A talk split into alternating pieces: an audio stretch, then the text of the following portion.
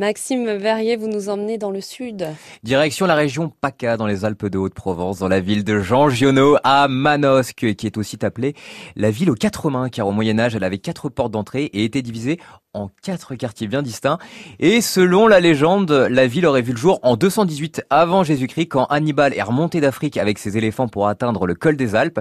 Une autre légende dit que c'est un légionnaire euh, romain, Manuescu, qui aurait euh, campé sous les murs de la ville fortifiée au cours de l'invasion de la Provence par les Romains. Bref, quoi qu'il en soit, ça date.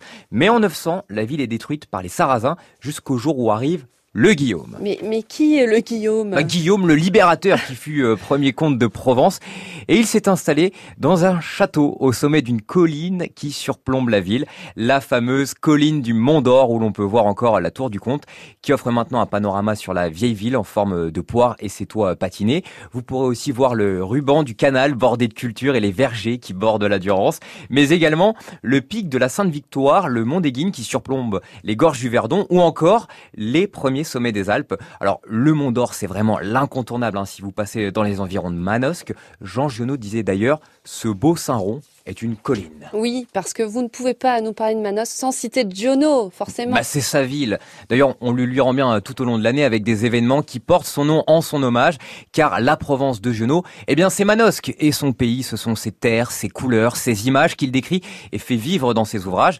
Et on le sent bien d'ailleurs hein, dans ses personnages. Jean Giono a passé sa vie à Manosque car ça lui faisait penser à la Toscane. Vous pouvez d'ailleurs visiter eh bien sa maison au pied du Mont d'Or où il a écrit l'essentiel de ses œuvres.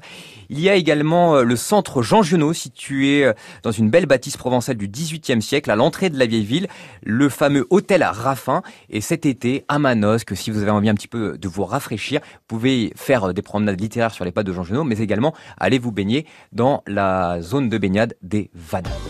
Oui, parce qu'il fait très chaud ah à Manosque. C'est dans le sud. Merci beaucoup, Maxime.